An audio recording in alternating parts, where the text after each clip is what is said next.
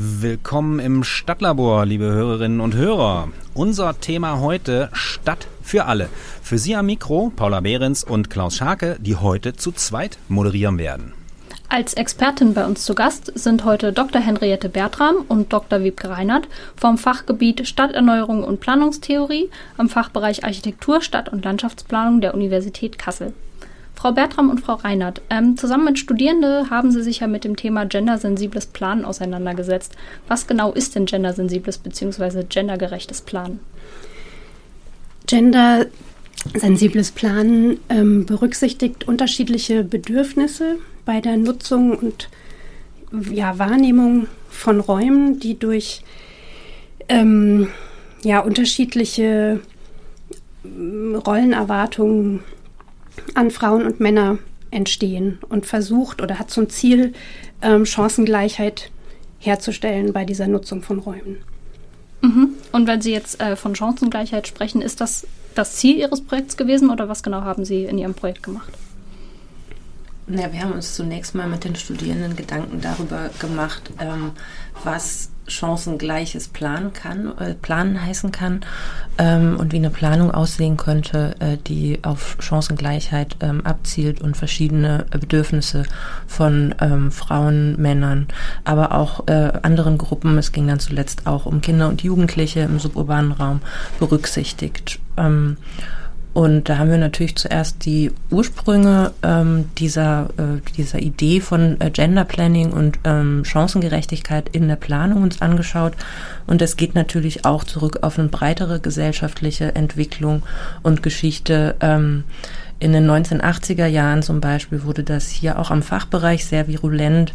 Das waren frauenpolitisch bewegte Zeiten ähm, und äh, die Heide Moldenhauer, die damals bei der internationalen Bauausstellung 84, 87 in Berlin dabei war, hatte da äh, notiert, ähm, dass es ihr eigentlich schwer fiel, sich die, die Stadt und ihre Arbeit im Sanierungsgebiet tatsächlich mal ähm, als Frau äh, anzuschauen und zu gestalten ähm, mit den Augen einer Architektin und Planerin, ähm, da sie meinte, ihre Sichtweise und ihre Ausbildung ist so sehr von männlicher ähm, Theorie und Geschichte geprägt, dass sie dadurch eigentlich eine ganze Welt nicht gesehen hat. Und darum äh, ging es uns in dem Projekt natürlich auch einerseits die Welt, Lebenswelt tatsächlich von Frauen, ähm, anderen Gruppen als äh, Planern und äh, Männern, die die Stadt nutzen, äh, uns zu erschließen ähm, und dann auch zu gucken, was wir halt bisher nicht sehen als Planer. Planerinnen und Planer.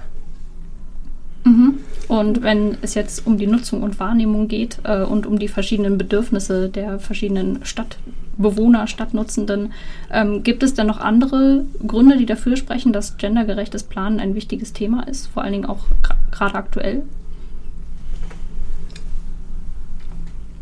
Es ist ja in gewisser Weise ein Dauerthema. Ich habe jetzt auch auf die historische Dimension mhm. verwiesen und insofern ist es jetzt auch kein Modethema, ähm, was vielleicht manche denken könnten, da Gender Mainstreaming jetzt in den Behörden, in der Politik, ähm, man sieht das ja bei Stellenausschreibungen, die jetzt äh, ähm, in, mit männlich, weiblich, divers alle ähm, Gruppen ansprechen, äh, egal wie sie sich selbst, als was sie sich selbst identifizieren.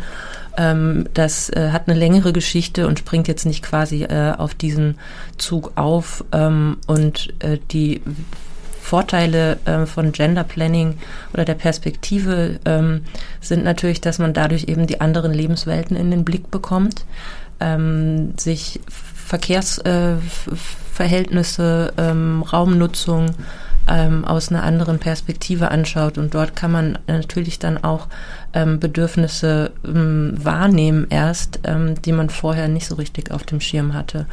Und was gegenwärtige Voraussetzungen angeht, mh, da ist natürlich absolut relevant, dass es da einen Anschluss gibt an Debatten von bisher wenig berücksichtigten ähm, Gruppen, ähm, die halt einfach schlecht repräsentiert sind. Das betrifft ja nicht nur die Planung, sondern auch andere Bereiche der Politik, ähm, auch der Geschichtsschreibung. Ähm, da gibt es definitiv ähm, Anschlüsse an ähm, Be Bewegungen wie Black Lives Matter ähm, oder MeToo, weswegen die Studierenden vielleicht auch da einen Zugang zu haben, weil es äh, halt ihre Lebensrealität ähm, auch spiegelt und anspricht.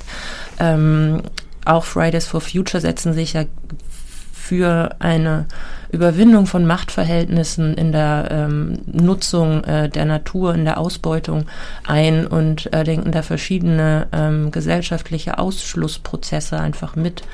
Und die kann die Perspektive der ähm, Planung für äh, Diversität und auch äh, gendergerechtes Wohnen und Leben in der Stadt durchaus auch inspirieren. Könnte man denn jetzt auch ähm, möglicherweise einfach sagen, äh, lass uns doch inklusiv planen und damit ist es gut? Oder, oder ist das, was ähm, Sie jetzt hier als, als gendergerechtes oder gendersensibles Planen ähm, anführen, ähm, beinhaltet das nochmal Aspekte, die darüber hinausgehen? Oder ich meine, es gibt ja jetzt auch die Stichworte der, der Barrierefreiheit, ne? also so im öffentlichen mhm. Raum und, und ähm, also wie, wie, ordnen, wie ordnen Sie das in diesem Zusammenhang ein? Mhm. Also auf Englisch sagt man auch Gender Inclusive Planning. Also das ist durchaus ein Begriff, der, der darin vorkommt und der schon auch wichtig ist. Also dieser inklusive Blick auf verschiedene ähm, Bevölkerungsgruppen mit unterschiedlichen Bedürfnissen eben. Ähm, und ja, also das ganze, das ganze Thema kommt natürlich aus einer ähm, oder, oder ja, ist entstanden aus einer feministischen Perspektive, auch aus einer feministischen Stadtkritik. Ähm, in den 1970er Jahren ähm, mit diesen ganzen, ja, ähm, diesen ganzen Kritikpunkten, die auch Wiebke Reinhardt eben schon angesprochen hat, dass eben beispielsweise Sorgearbeit ähm, bei, der, bei der Planung ähm, nicht so sehr berücksichtigt wird ähm, und deren, ja, deren Vereinbarkeit auch mit einer Erwerbstätigkeit, ähm, dass insgesamt ja weibliche Lebensentwürfe und weibliche ähm, Bedürfnisse abweichen von, von männlichen, die oft als sozusagen als Standard gesetzt werden. Ähm, natürlich hat sich das seitdem auch gewandelt. Natürlich sind äh, ja, Geschlechterrollen nicht mehr so starr. Es gibt mittlerweile auch viele Männer, äh, die Sorgearbeit leisten, die die Verantwortung für Familie übernehmen ähm, und die dann eben mit den gleichen Problemen äh, zu tun haben wie Frauen, die, ähm, die ähm, vor der Arbeit noch die Kinder zur Kita bringen und dann ähm, noch hinterher einkaufen und die Kinder zum Sport bringen und noch die Oma versorgen und diese ganzen Dinge erledigen, bevor sie dann eben wieder nach Hause fahren und nicht nur den ähm, einen Weg zur Arbeit und den anderen Weg zurück am Tag haben, vielleicht noch oder am besten noch im Auto, wo man sowieso vieles, was stört, nicht so wahrnimmt. Ähm, und das hat auch mit Barrierefreiheit zu tun, um da jetzt nochmal wieder anzuknüpfen, aber ähm, das geht über Barrierefreiheit hinaus. Also ähm, soweit ich es verstehe, ist barrierefreie Planung eher auch so ein, hat so ja Design-Aspekte, ähm, technische Aspekte eher im Blick. Also dass ähm, Menschen, die auch körperlich eingeschränkt sind, ähm, genauso sich bewegen können wie Menschen, die es nicht sind. Und das ist total wichtig. Und das hat auch ähm, natürlich auch wieder Vorteile für äh, Eltern mit Kinderwagen, wenn zum Beispiel jemand im Rollstuhl irgendwo ähm, gut zurechtkommt oder für auch einen alten Mensch mit einem Rollator.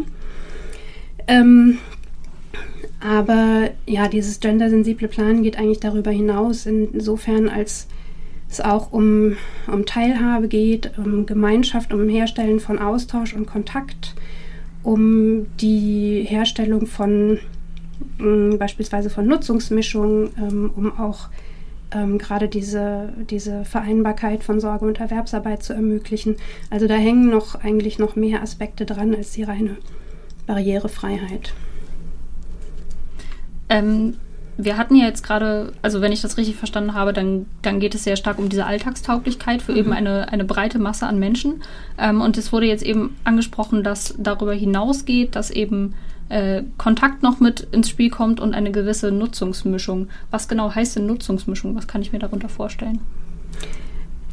Ja, wir haben ja ähm, auch ähm, Stadtteile angeschaut, die nicht so ganz in, im innerstädtischen Bereich in Kassel liegen. Und das lag daran, dass es ähm, ja schon lange so eine Kritik eigentlich an, an suburbanen, also außerhalb der Stadt gelegenen ähm, Wohngebieten gibt, dass sie äh, monofunktional sind, also dass sie nur Wohnen ähm, eigentlich berücksichtigen und dass man dort aber oft nicht arbeiten kann oder zumindest keine ähm, ja keine Vielfalt von Arbeitsplätzen besteht, dass die Versorgung oft sehr schlecht ist aus ähm, über den ja, täglichen Bedarf hinaus.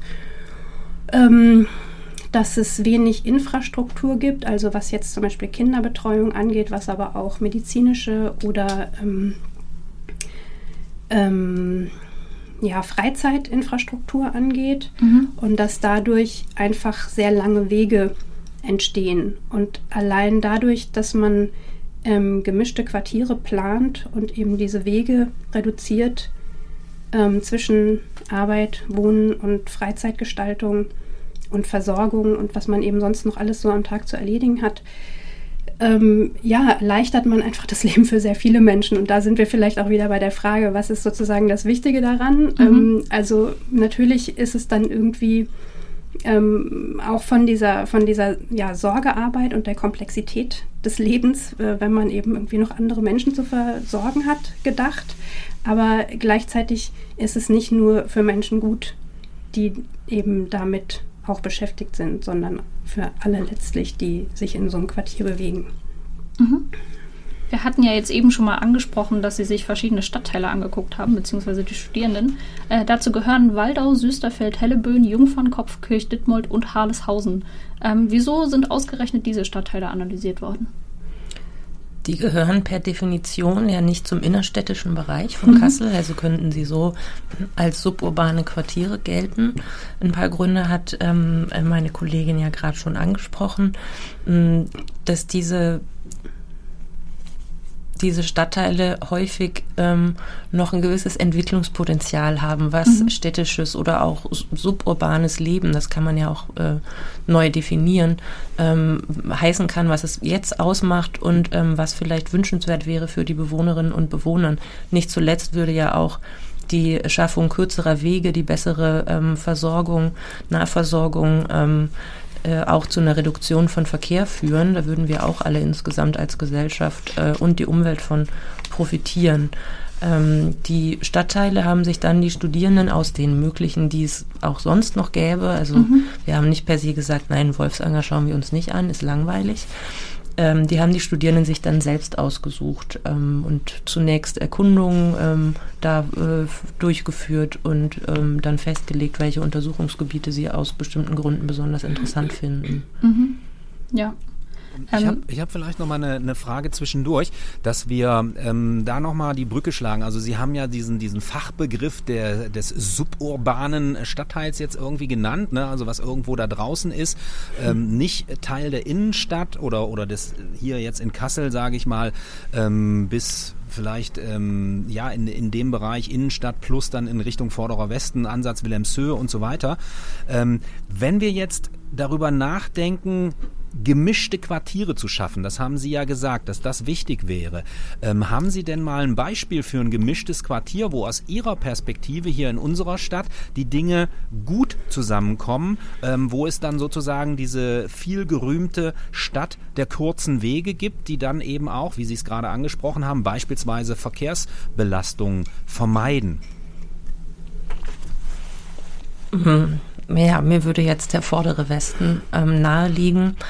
Ähm, es ist tatsächlich ja auch der Stadtteil, in dem, wenn ich da richtig informiert bin, eine der ersten, also ne, jetzt eine der ersten richtig langen Fahrradstraßen ähm, festgelegt wurde. Und äh, das gibt es in Süsterfeld-Hellebühn zum Beispiel so nicht. Da gibt es durchaus ein Fahrradwegenetz, äh, aber da fährt man viel an vielbefahrenen Straßen entlang. Das ist vielleicht für äh, kleinere Kinder oder Jugendliche, ob die nun mit ihren Eltern unterwegs sind oder einer Betreuungsperson oder nicht, nicht ganz so angenehm. Äh, da muss man auch zwischendurch auf einer Verkehrsinsel vielleicht stehen bleiben, wird von großen SUVs umfahren und ähm, ist vielleicht dann auch eher furchtbesetzt und dann fährt man vielleicht doch lieber auch mit dem Auto und fühlt sich da sicherer. Ähm, und diese schöne Fahrradstraße, die die gesamte Goethestraße jetzt entlang geht, ähm, die lädt halt auch einfach dazu ein, äh, ein anderes Verkehrsmittel zu benutzen. Da ähm, kann man in Süsterfeld, Helleböen oder auch äh, im Brückenhof in äh, Waldau äh, durchaus noch ähm, äh, einiges entwickeln. Ja, also diese Verkehrs ähm. Das ist eigentlich, ich habe in fast allen ähm, von den untersuchten äh, Stadtteilen haben die Studierenden das festgestellt, dass die problematisch sind, gerade für Familien, ähm, also gerade für jüngere Kinder, zum Beispiel in Jungfernkopf, die Gruppe, die war eigentlich, die hat eigentlich auch viele ähm, ja viele Elemente gefunden, die, mm, die positiv sind für Familien, dass sie gesagt haben, hier kann man eigentlich ähm, mit Kindern sehr gut wohnen. Es gibt viele Freiräume, es gibt ähm, viele auch Angebote für Kinder, aber die können sich letztlich nicht alleine im Stadtteil bewegen. Und das ist schon auch ähm, was ähm, ja, was Wichtiges, wo man auch sagen würde, das betrifft dann eben nicht nur Kinder, das betrifft tendenziell auch andere äh, ja, sogenannte vulnerable Gruppen, also ähm, Menschen, die mit, mit eingeschränkter Mobilität irgendwie zu tun haben, ältere Leute und so. Aber natürlich geht es da nicht nur um Verkehr, wenn es um Nutzungsmischung geht, das wäre vielleicht auch noch wichtig zu sagen, sondern auch um Nahversorgung, um eine Form von urbanem Leben ähm, äh, im guten Sinne. Also darf sie ja natürlich auch nicht vormachen, dass urbanes Leben ähm, und äh, gemischte Quartiere ähm, immer konfliktfrei ähm, wären. Ähm, das muss man dann in gewisser Weise auch aushalten und in der Demokratie aushandeln. Ähm, aber die Nutzungsmischung ähm, wird es halt erleichtern, äh, sich zu versorgen, auch äh, öffentliche Räume zu haben, die angenommen und genutzt werden, wie die Goethe-Anlage zum Beispiel. Das ist ein Park, der sehr gut funktioniert und angenommen wird, auch nicht konfliktfrei, aber wo es verschiedene Angebote gibt für Kinder, für Jugendliche auch für Menschen mit Hund äh, Runden zu drehen und sich aufzuhalten. Da ist es lebendig und ähm, man kann sich dort sehr gut versorgen mit kurzen Wegen, ob mit Rollator oder Fahrrad oder auch ähm, so gesund zu Fuß äh, und jung. Ähm, und äh, da gibt's halt einfach verschiedene Angebote. Die Versorgung ähm, mit Ärzten ist gut und es ist gut angebunden auch ans öffentliche, an den öffentlichen Nahverkehr. Das sind alles so Punkte, die Sie in den suburbanen Quartieren wie wir sie jetzt definiert haben für das Projekt, einfach nicht finden. Da ist vielleicht nochmal auch ein anderer Aspekt ähm, wichtig, den wir bisher noch gar nicht angesprochen haben. Das ist der des Sicherheitsempfindens. Ähm, also, wo du, wir jetzt gerade sagst, ähm, da ist immer was los. Ne? Das ist, da, dadurch wird auch ein Raum sicher und das ist auch oft ein Thema, ähm, in, ja, für die gendersensible Planung, weil auch Frauen und Männer unterschiedliches Sicherheitsempfinden haben. Und da, wo es belebt ist, da, wo Menschen sind ähm, und rund um die Uhr ja, Angebote bestehen und auch Angebote genutzt werden, da fühlen sich Menschen, Frauen, Männer und auch diverse Menschen ähm, sicher. Da würde ich, ich würde da ganz gerne mal einhaken, ähm, wenn wir jetzt mal ein, ein sehr prominentes, also Sie haben das ja selber angeführt, Vorderer Westen könnte man jetzt möglicherweise als einen dieser ähm, gemischten Stadtteile als positives Beispiel hervorheben. Ähm, wir haben äh, vor einiger Zeit, also nicht wir, ich war beteiligt, sage ich mal, an diesem Projekt Umbau Friedrich-Ebert-Straße. Und ähm, da ist ähm, genau das gemacht worden, was man auch vielleicht fordern würde von Ihrer Seite aus, nämlich Stadträume zu schaffen, die ähm, ja für alle Gruppen die sich in der Stadt bewegen, nutzbar sind. Und wir erleben in letzter Zeit natürlich diese krasse Situation äh, rund um diesen Platz an der Anna-Straße, wo ähm, das vollkommen aus dem Ruder läuft. Also äh, wie, wie positionieren Sie sich? Sie haben vorhin mal gesagt, ja, das muss man aushalten oder möglicherweise demokratisch aushandeln. Ähm, Stichwort Nutzungskonflikte. Wie geht man mit sowas um? Also Gender Planning geht ja auch nicht von einer romantischen Vorstellung aus und man muss auch vorsichtig sein, jetzt eben das, ähm, die gemischte äh, Nutzung, das gemischte Quartier als Ideal für alle zu erheben. Wie ich auch schon sagte, das äh, ist dann auch nicht immer schön. Es hat aber auch niemand gesagt, dass äh, Aushandlungsprozesse in der Stadtplanung immer eine gemütliche Angelegenheit sind. Ähm, für die Anwohnerinnen und Anwohner dort äh, an, an, der Annastraße, an der Friedrich-Ebert-Straße, die Debatten sind mir natürlich bekannt. Ich habe das auch selbst vor Ort mal erlebt. Äh, ist es natürlich auch eine große Belastung. Das hat es vorher auch ähm, äh, unten an der Goethestraße gegeben. Und da äh, gab es dann auch Interventionen seitens der ähm, Kommunalpolitik äh, und ähm, der, der Stadtteilvertretung, ähm, das muss man tatsächlich dann angehen und darüber sprechen, ähm, wie das gelöst werden kann, wer aber auch für welche äh, Räume welche Nutzung gestattet bekommt. So. Und äh, das kann man nicht einfach verbieten, meine ich, wenn man möchte, dass alle Menschen ähm, auch einen Platz in der Stadt haben, was wichtig ist. Weil ich glaube, dass das sonst auch zu einer großen Unzufriedenheit führt und ähm, nicht, dass wir am Ende eine glückliche Stadt haben, wenn alle ihren Platz haben, ähm, aber solche Plätze können ja auch äh, in ihrer Nutzung ähm, durchaus einen Wandel erfahren.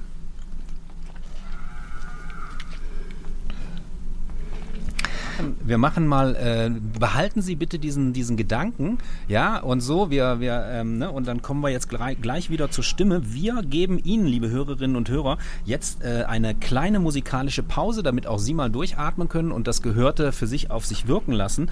Und äh, die große Herausforderung für Herrn Scharke besteht jetzt darin, per YouTube hier Musik zuzuspielen. Ich gebe alles, dass es funktioniert. Willkommen zurück zum Stadtlabor. Unser Thema ist heute immer noch Stadt für alle und unsere Gäste sind weiterhin Henriette Bertram und Wiebke Reinhardt von der Universität Kassel im Fachbereich Architektur, Stadt- und Landschaftsplanung vom Fachgebiet Stadterneuerung und Planungstheorie. Genau, wir möchten gerne nochmal da einsteigen, wo wir eben aufgehört haben. Deswegen übergebe ich das Wort. Dankeschön. Nutzungskonflikte, das ist was, was die Stadt halt nun mal einfach begleitet, die Geschichte der Stadt begleitet.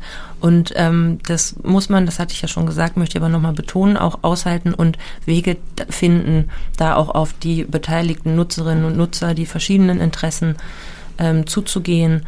Und in Wien zum Beispiel, wo die Eva Keil äh, im Stadtplanungsamt Vorreiterin für Gender Planning und inklusives äh, Planen ist äh, seit 30 Jahren, werden viele Sozialraumanalysen durchgeführt, wo tatsächlich darum geht, äh, den, die Konflikte vor Ort tatsächlich zu verstehen. Da sind auch äh, Ethnologinnen und Ethnologen dabei, Sozialarbeiterinnen und Sozialarbeiter, äh, um danach zu schauen, welche Konfliktpartei, wenn man so möchte, hat da jetzt welche Bedürfnisse und welche sind wir bereit aufzunehmen in die Planung möchte ich Jugendlichen ähm, das Feiern verbieten, das kann ich entscheiden und dann die räumliche Situation schaffen, die das dann verunmöglicht.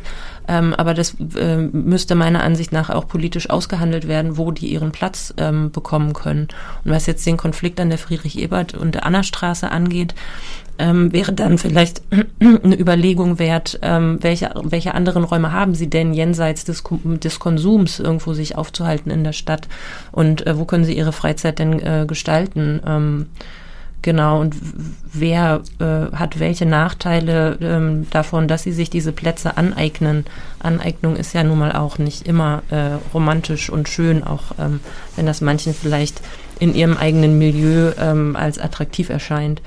Ähm, zu der Thematik, wie können Jugendliche, Kinder und Jugendliche Raum nutzen? Welche Möglichkeiten haben sie, ihre Freizeit zu verbringen? Ist halt ein interessantes Beispiel auch ähm, das Teilprojekt von unseren Studierenden ähm, im Rahmen des, ähm, des Seminars, des Projekts zu Gender Planning und äh, im suburbanen Raum, die sich ähm, äh, dort in Jungfernkopf aufgemacht haben, äh, zusammen auch mit Kindern und Jugendlichen, die befragt haben zu ihren alltäglichen Wegen, zu ihren alltäglichen Orten im Stadtteil und festgestellt haben, dass es halt dort einfach wenig Angebote gibt, wie die Jugendlichen überhaupt ihre Freizeit gestalten können und dass da ein großer Nachbesserungsbedarf besteht, damit sie nicht ab 15 äh, Uhr in einem eigentlich leblosen Stadtteil sich aufhalten müssen. Mhm. Dann vielen Dank für die Erläuterung. Ähm, ich glaube, das ist eine sehr schöne Überleitung, um jetzt nochmal konkreter auf das Projekt zu sprechen, äh, zu sprechen zu kommen. Ähm, genau, diese fünf Stadtteile, die ja analysiert wurden, waren nochmal Waldau, Süsterfeld, Helleböen, Jungfernkopfkirch, Dittmold und Harleshausen. Und ähm, ähm, das Ergebnis des Projektes ist ja ein ungefähr 350 Seiten langer Bericht über gendersensibles Planen, speziell in diesen mhm. Ähm, Stadtteilen. Gibt es da konkrete ähm, oder jetzt grob gesagt einmal so, so Schlagpunkte zu den jeweiligen Stadtteilen? Was ist aufgefallen? Wo ist Verbesserungsbedarf? Wie ist die Situation vor Ort? Mhm. Also ja, wie gesagt, die Studierenden, die haben sich alle ihre ja, Teilfragen in den, in den Kleingruppen ähm, selber gesucht, je nach Interesse. Und ähm, die Teilgruppe in Jungfernkopf die hat sich eben vor allem mit ähm, Kindern und Jugendlichen beschäftigt, hat festgestellt und hat eben auch ähm, dort eben ja die Kinder, Kinder und Jugendliche begleitet, einige durch den, ähm, durch den Stadtteil, hat auch ähm, mit dem Ortsbeirat Gespräche geführt. Und zum Beispiel, was ich eben schon gesagt hatte, festgestellt, ähm, das Angebot für Kinder ist eigentlich ziemlich gut. Also Kinder, jüngere Kinder ähm, können in dem in Jungfernkopf durchaus äh, was erleben und für die gibt es einiges an Angebot. Es ist eben für sie schwierig, sich eigenständig im Stadtteil zu ähm, bewegen. Da ist äh, immer nötig eigentlich, dass ein Elternteil mitgeht. Das, ähm, da sind wir dann auch wieder beim Thema Erwerbsarbeit, Sorgearbeit. Ne? Das ist so mhm. die sogenannte Begleitmobilität, ist immer nötig. Und ähm, das ist aber eben für Jugendliche ähm, nicht so viel Angebot äh, gibt, dass die dann zwar schon eigenständiger unterwegs sein können, aber es gibt für sie eigentlich wenige ja, Treffpunkte, ähm, Streifräume haben die das genannt, wo sie, wo sie sich eben ja auch dann vielleicht mal unbeobachtet von, von Erwachsenen ähm, oder auch so, dass es eben keine Konflikte zum Beispiel gibt mit Kindern, die mhm. eben andere Bedürfnisse haben, ähm, unterwegs sein können. Ähm, die hatten da ja eine sehr schöne, eigentlich einen sehr schönen Vorschlag gemacht, wenn man ähm, an der Bahnhaltestelle, an der Regiotram-Haltestelle äh, Jungfernkopf aussteigt, dann ist man, hat man gegenüber äh, oder hat man diese große Straße Schenkebierstanne und gegenüber ist so eine, so eine Grünfläche, die eigentlich kaum genutzt ist, also offiziell kaum genutzt ist. Das ist einfach eine Grünfläche, da ist aber ein Trampelpfad, da gehen Leute auch mit Hunden, da gehen eigentlich ähm, ja viele Leute lang und es ist schon auch eine, eine, kürzere Verbindung in den Stadtteil rein.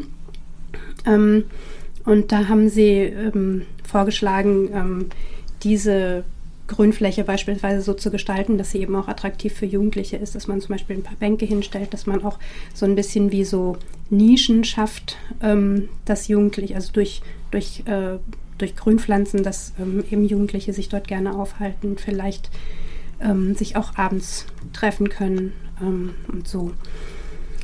Und die Gruppe in Süsterfeld-Helleböen, die hat sich auf ähm, Alleinerziehende konzentriert. Also die haben festgestellt, dass es in Süsterfeld-Helleböen ähm, relativ viele Alleinerziehende gibt im Vergleich zum, zu Gesamtkassel.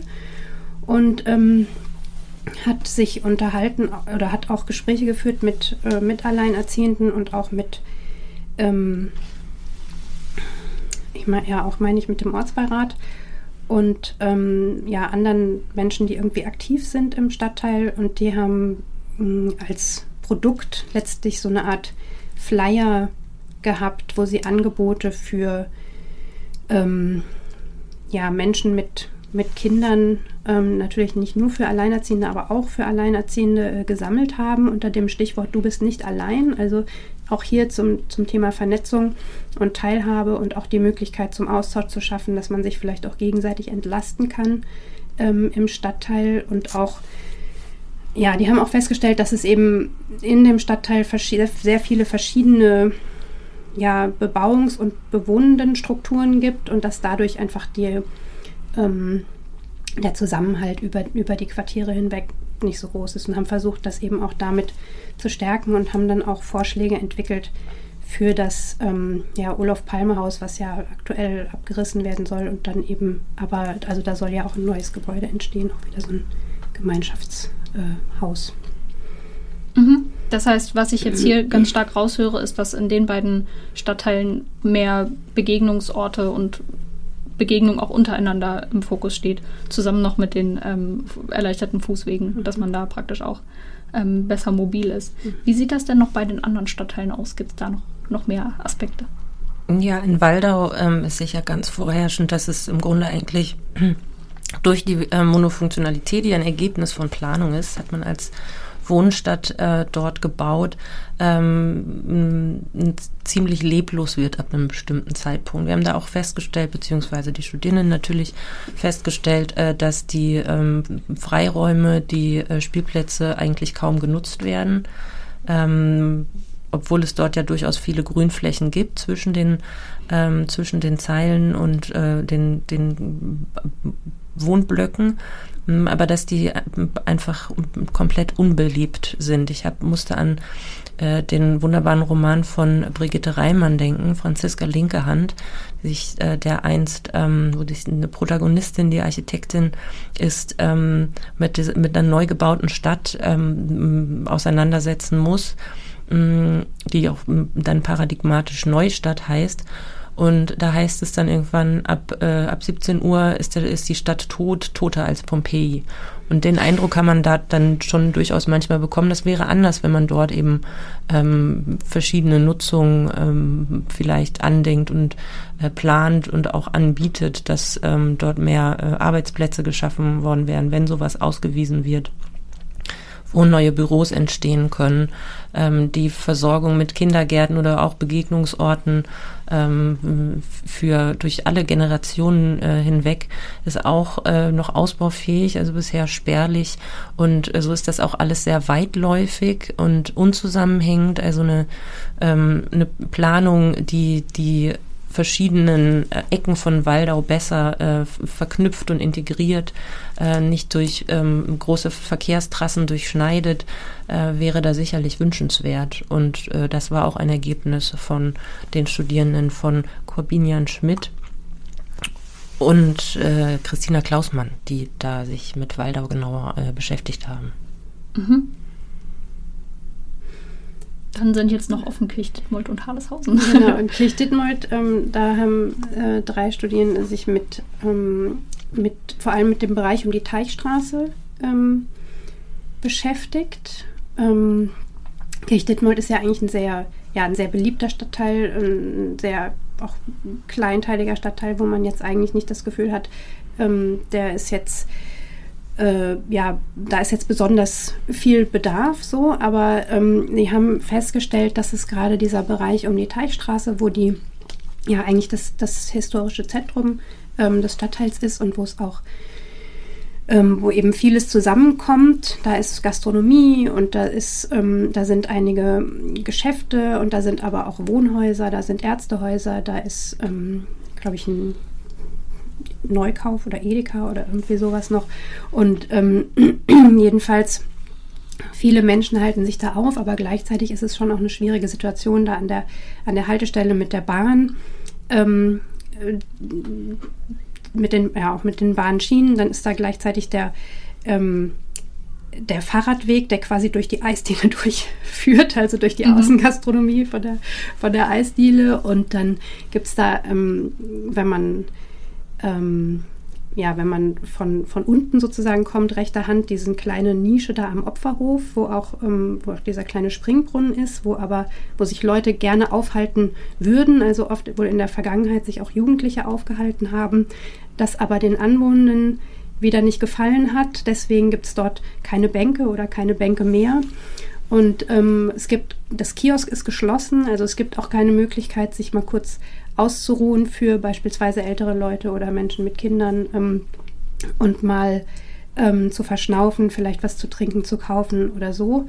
Und deswegen ähm, haben sie da eben auch versucht, so ja, Ruhemöglichkeiten, Aufenthaltsmöglichkeiten und auch da wieder ähm, ja, Orte zu stärken, wo man eben zusammenkommen kann, verschnaufen kann im städtischen Alltag sozusagen und da eben auch dadurch eben auch ähm, ja für die äh, Leute, also für eben die besonders vulnerablen Gruppen ja Möglichkeiten zu schaffen ähm, oder den, den Alltag zu erleichtern letztlich. Mhm. Ja, und ähm, Halleshausen, die beiden ähm, haben sich vor allem um die Freiräume gekümmert. haben dort zwei, ähm, zwei Freiräume, zwei unterschiedliche angeschaut. Das Kubergraben, der Kubergraben und wie hieß das andere? Das ist gerade präsent. Okay, jedenfalls. Wir das wissen. Wir sollten das wissen. Wir sollten das wissen. Es ging jedenfalls um die, ähm, ja, um die Nutzungsvielfalt in den Freiräumen mhm. und die Möglichkeiten ähm, für alle ja, NutzerInnengruppen, sich dort eben zu entfalten, weil da ist es auch ein, ja, ein Befund aus der Forschung, dass sich Mädchen ähm, ab einem gewissen Alter, 10, 12, irgendwie aus den öffentlichen Räumen, aus Freiräumen, Grünräumen zurückziehen und ähm, sich oft nicht so wohl fühlen. Dann ist da oft, ähm, keine Ahnung, ein Bolzplatz. Da fühlen sie sich nicht wohl. Dann spielen die Jungs Fußball, so ganz überspitzt gesagt, klischeemäßig. Ähm, und das ist wie so ein Käfig, oft eingezäunt. Mhm. Ähm, dann gibt es einen Aus- und Eingang und dann bleiben sie lieber zu Hause. Und ähm, da haben sie eben äh, geschaut, also das ist jetzt an den, ähm, an den beiden, das eine ist ein Park und das andere ist so sozusagen ähm, auch Innenfläche von, ähm, von einer Wohnsiedlung. Ähm, das ist jetzt kein, kein Bolzplatz, aber auch da haben sie eben geschaut, wer nutzt eigentlich diese Räume, wer, wer würde sie gerne mehr nutzen und wie könnte man da ähm, ja, die Vielfalt erhöhen und ähm, die Möglichkeiten für alle Gruppen verbessern. Mhm. Okay, bis hierher erstmal ganz, ganz herzlichen Dank an unsere Gäste für ähm, ja, Engagi den engagierten Vortrag. Wir machen nochmal den Versuch einer kleinen musikalischen Pause, damit Sie, liebe Hörerinnen und Hörer, durchatmen können und wir auch. Ähm, und dann hören wir uns gleich wieder im Stadtlabor.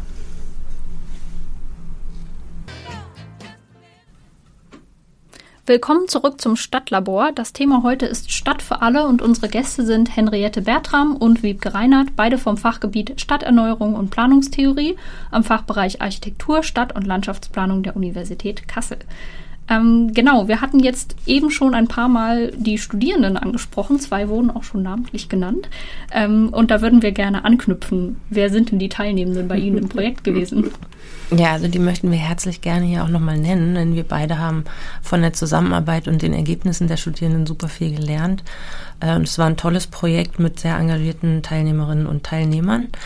Ähm, und letztlich sind die jetzt die Expertinnen und Experten für die Stadtteile, weil wir mhm. uns auch nicht so intensiv, also nicht so, so viel dort aufgehalten haben, auch wenn wir uns häufiger auch in den einzelnen Stadtteilen getroffen haben. Das war ja der einst äh, letztes Jahr auch fast die einzige Möglichkeit, ähm, sich draußen auf Abstand zu treffen und da quasi unser Projekt zu gestalten. Also wir haben sie durchaus besucht, aber die kennen sich da viel besser aus und ähm, Detailfragen, Expertinnenfragen können dann gerne gerichtet werden, denke ich, an Charlie Bosch, Emily Georg, Franziska Hedderich, an Jost Holtgrafe, Swantje Kalthoff, Christina Klausmann, Ariane Nährmann, Lisanne Quast, Corbinian Schmidt und Laura Sportelli sowie Janne Steinkamp. Ähm, die waren alle mit dabei und äh, haben halt dazu beigetragen, dass das äh, so ein super Ergebnis gab, das jetzt tatsächlich ja auch in den einzelnen Stadtteilen durchaus äh, Interesse geweckt hat, sich mit der Thematik äh, genauer zu beschäftigen. Genau, wir hatten, also es waren insgesamt elf Studierende aus dem Master Stadt- und Regionalplanung, eine aus dem Bachelor Landschaftsplanung, ähm, zehn junge Damen und zwei Herren. Und ähm, ja, wir haben sehr gut zusammengearbeitet, hat viel Spaß gemacht. Mhm. Ähm, ich habe jetzt auch eben ein bisschen rausgehört, dass sich die Studierenden dann natürlich auch offensichtlich in diesem Stadtteil aufgehalten haben. Ähm, vorhin wurde auch schon angesprochen, dass äh, mit Kindern und Jugendlichen und auch Alleinerziehenden gesprochen wurde. Mhm. Ähm, mich interessiert noch so ein bisschen ähm, die, die ähm, praktisch die Systematik dahinter. Wie ist man denn zu diesen Analysenergebnissen gekommen? Also ich habe jetzt schon Interviews und Befragungen rausgehört mhm. und ansonsten wurden ja so ein paar ähm, Grundstichpunkte abgeklappert, unter denen man sich ähm, eben diesen Stadtteil angucken kann. Dazu gehören zum Beispiel äh, Möblierung hatten wir jetzt schon gehört, sind da Bänke oder nicht. Ähm, auch das Sicherheitsgefühl hatten wir schon angesprochen. Ansonsten natürlich auch noch äh, Treffpunkte, Freizeitangebote oder auch die Alltagswege. Ähm, gibt es da noch Aspekte, die man besonders nennen kann, die auch noch ganz wichtig sind? Wenn nicht, ist das auch in Ordnung. Ne, es war zunächst schon auch wichtig, dass die ähm, Studierenden äh, die Statistiken nochmal ausgewertet haben, mhm. die es zu diesen Stadtteilen gibt.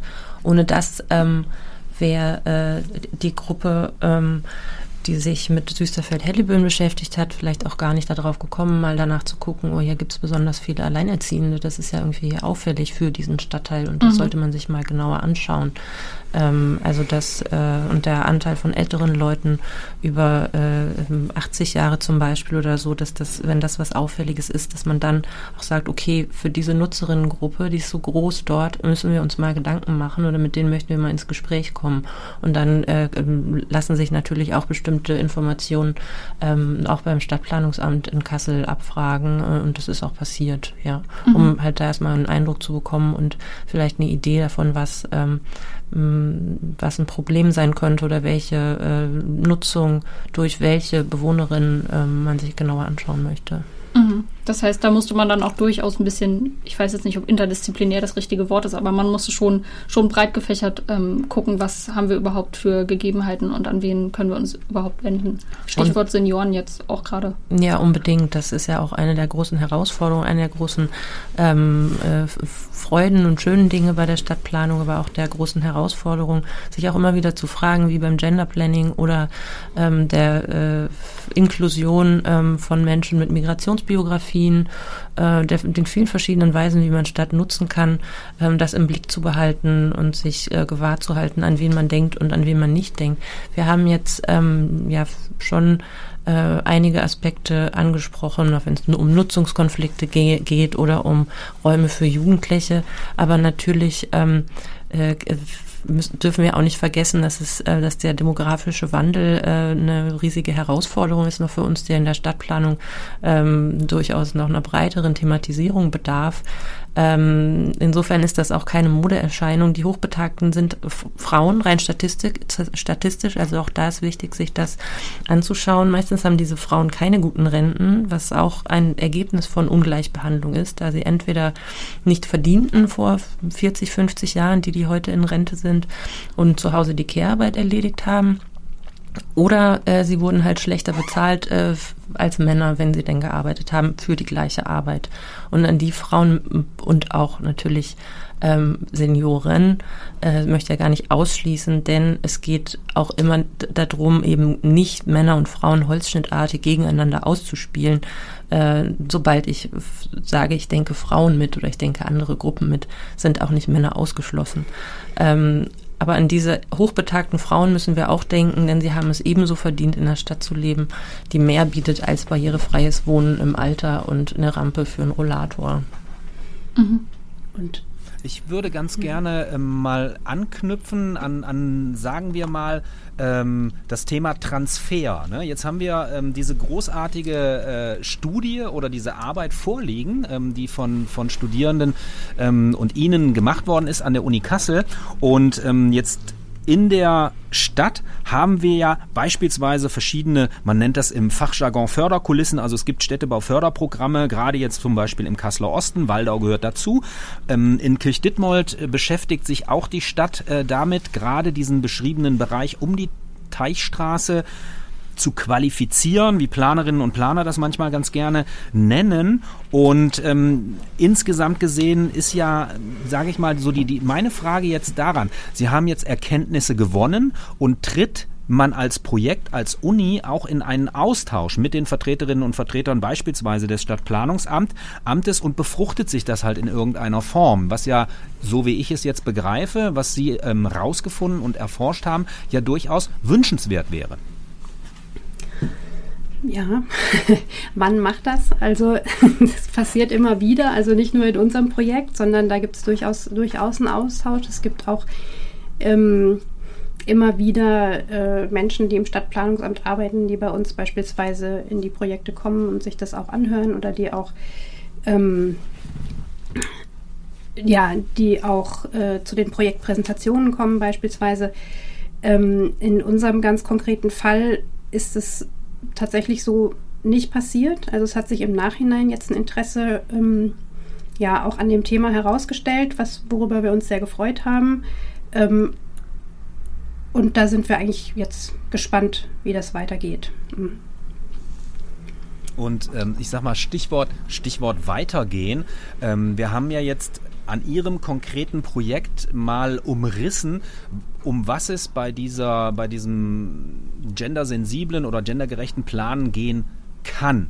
Und ähm, wenn, wenn, wenn Sie das jetzt auf der Grundlage Ihrer Erfahrungen, die Sie ja auch mit anderen Forschenden sicherlich austauschen, ähm, wenn Sie das mal so sozusagen in ins Verhältnis zur Zukunft setzen. Was wäre denn da aus Ihrer Perspektive wünschenswert? Weil viele der Verbesserungsvorschläge, die ja jetzt auf der ähm, in den suburbanen Räumen, sagen wir es mal, erarbeitet worden sind, die wären ja durchaus sinnvoll, möglicherweise auch an anderen Orten umzusetzen. Also was gibt es da ähm, aus Ihrer Perspektive für für Handlungsbedarfe für die Zukunft, wo wir im positiven Sinne davon profitieren können, dass Sie sich an der Uni Kassel damit beschäftigt haben?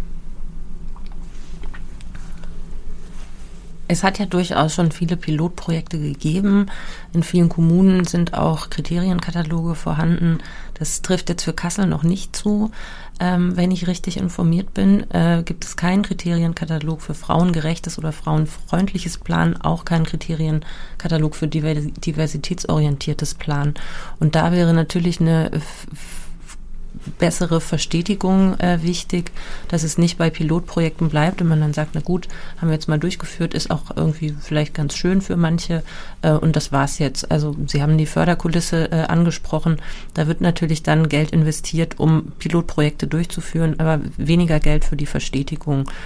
Ein anderer Aspekt ist natürlich, ähm, das war ja auch der Hintergrund, äh, warum wir äh, dieses Projekt angestoßen haben und angeboten haben, was auch äh, von den Studierenden dann auch wenn wir denen das nicht vorgegeben hatten, natürlich ähm, so gut angenommen worden ist, dass sie ja selbst eine Stellungnahme zum Schluss verfasst haben dafür, dass äh, und ähm, darüber, dass sie sich sehr wünschen, dass diese Thematik ähm, von Gender Planning und äh, diversitätsorientierten Plan stärker auch im Curriculum verankert wird. Und da sehen wir natürlich als Lehrende unsere große Aufgabe, das Studierenden in ihrer Ausbildung halt auch mitzugeben und da Angebote zu machen.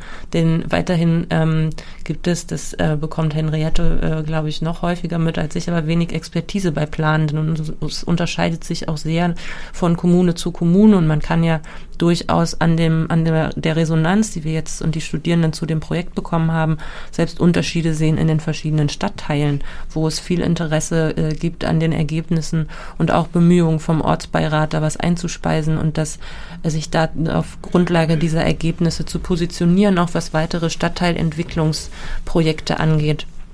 Das ist halt sehr verschieden, auch selbst in Kassel. Wir haben jetzt auch ganz viel über ja, den, das, das Produkt gesprochen, also was, was müsste entstehen, um tatsächlich äh, Räume zu verändern. Aber was man natürlich auch immer ähm, betrachten muss, sind die Prozesse, die dahinter stehen, die Planungsprozesse, die Beteiligungsprozesse und auch die ähm, Strukturen in den Ämtern und bei den EntscheidungsträgerInnen. Und ähm, da würde ich mir eigentlich wünschen, dass sich da noch ganz viel verändert, dass also solche Projektteams dann auch immer aus Menschen mit verschiedenen Hintergründen und verschiedenen Lebensrealitäten bestehen, die eben auch einen Blick haben für die unterschiedlichen Bedürfnisse und eben auch ähm, ja, in Beteiligungsprozessen eben mm, unterschiedliche Ansprachen nutzen, um Menschen unterschiedlich intensiv und unterschiedlich niedrig oder hochschwellig zu, zu äh, beteiligen. Und ähm, ja, das wären, das wären nochmal so Aspekte, die mir auch einfallen. Und sicher ist es dann immer einfach zu sagen, am Ende, wir brauchen eine bessere Finanzierung für solche Strukturen. Aber die bereits erwähnte ähm, Eva Keil, die in Wien seit 30 Jahren sich für, ähm, für äh, gendergerechtes und diversitätsorientiertes Planen einsetzt, ähm, hat auch äh, betont, dass es dann äh, in langer Sicht eigentlich günstiger wird für die Kommunen auch, ähm, wenn die Stadt anders nutzbar ist und zum Beispiel auch weniger äh, Konflikte da auftauchen und die Menschen vielleicht auch einfach gerne dort wohnen und nicht wieder wegziehen und dann in einer anderen Kommune ihre Steuern zahlen. Jetzt, ähm, wir, wir bewegen uns äh, ganz, ganz akut auf die Zielgerade unseres Stadtlabors zu. Wer jetzt neugierig geworden ist, jetzt dürfen Sie einen kleinen Werbeblock machen ähm, und möchte dieses, dieses Werk, 350 Seiten Werk irgendwie bekommen. Wo, wo kann man das abrufen? Bitte nochmal für unsere Hörerinnen und Hörer einen kurzen Hinweis dazu, wie man das, äh, ja, wie man da rankommt wir sind erstmal noch nicht davon ausgegangen, die Studierenden glaube ich auch nicht, obwohl die Freude auf äh, deren Seite auch sehr groß ist über das Interesse, was dem, äh, was jetzt im Nachhinein äh, dieser Thematik und auch ihrem Reader ähm, äh, entgegengebracht wird. Äh, wir sind da erstmal nicht von ausgegangen und äh, deswegen gibt es auch noch keine Webseite, wo man diese, diesen Reader als Datei ähm, herunterladen könnte einfach. Ähm, und bisher ist der einzusehen im Dokulab in der Dokumentations- und Medienwerkstatt vom Fachbereich. Ähm, der ist auch frei zugänglich für alle Interessierten, die da vorbeikommen möchten und einen Blick in den Reader werfen und äh, sich vielleicht bestimmte Dinge rauskopieren oder äh, sich das einfach mal ausführlich anschauen und zu Gemüte führen. Dort äh, kann der eingesehen werden und über eine weitere Veröffentlichung müssen wir vielleicht nochmal nachdenken und mit den Studierenden ähm, ins Gespräch gehen. Aber es lohnt sich auf jeden Fall da reinzugucken. ähm, genau, ich durfte da reinschauen. Also auch als jemand, der nicht Architektur, Stadt- oder Landschaftsplanung studiert hat, äh, es ist durchaus interessant und deswegen ja. Nee, ich glaube, das haben die Studierenden halt auch so, so souverän und toll gemacht. Das ist halt ähm, eine, eine Ansprache ähm, ist an verschiedene Gruppen, genauso wie sie halt eigentlich, das ist äh, das, das Schöne, wie sie eigentlich versucht haben, andere Perspektiven auf die Stadtteile und ihre Nutzung äh, einzunehmen, dann auch ähm, äh, im Verfassen dieses Abschlussberichts und dieses Readers an viele verschiedene Adressatinnen und Adressaten gedacht haben mhm. ähm, und es nicht rein für ein akademisches Publikum oder für Henriette und mich als Prüfende geschrieben haben. Ja. Und 350 Seiten äh, lassen sich in dem Fall tatsächlich auch relativ kurzweilig lesen. Es sind auch viele Abbildungen dabei und es ist einfach sehr schön gestaltet, der ganze, das ganze Dokument. Okay, dann ganz, ganz herzlichen Dank. Also wie gesagt, das Doku-Lab am äh, Fachbereich Architektur, Stadt- und Landschaftsplanung ist momentan der Ort und möglicherweise werden wir es auch noch äh, an anderer Stelle sozusagen in die Öffentlichkeit bekommen, dieses Projekt. Äh, ganz, ganz herzlichen Dank an unsere Gäste äh, für, ja, fürs Mitmachen. Dankeschön an Frau Behrens ähm, heute in dieser Co-Moderation, was im Stadtlabor auch keine Selbstverständlichkeit ist, aber wir laborieren ja und von daher dürfen wir solche Dinge auch mal tun. Und wir ähm, wünschen wünschen viel Freude beim Vertiefen der gewonnenen Einsichten, bleiben Sie stark und wir verabschieden uns aus der Sendung mit einer kleinen Musik.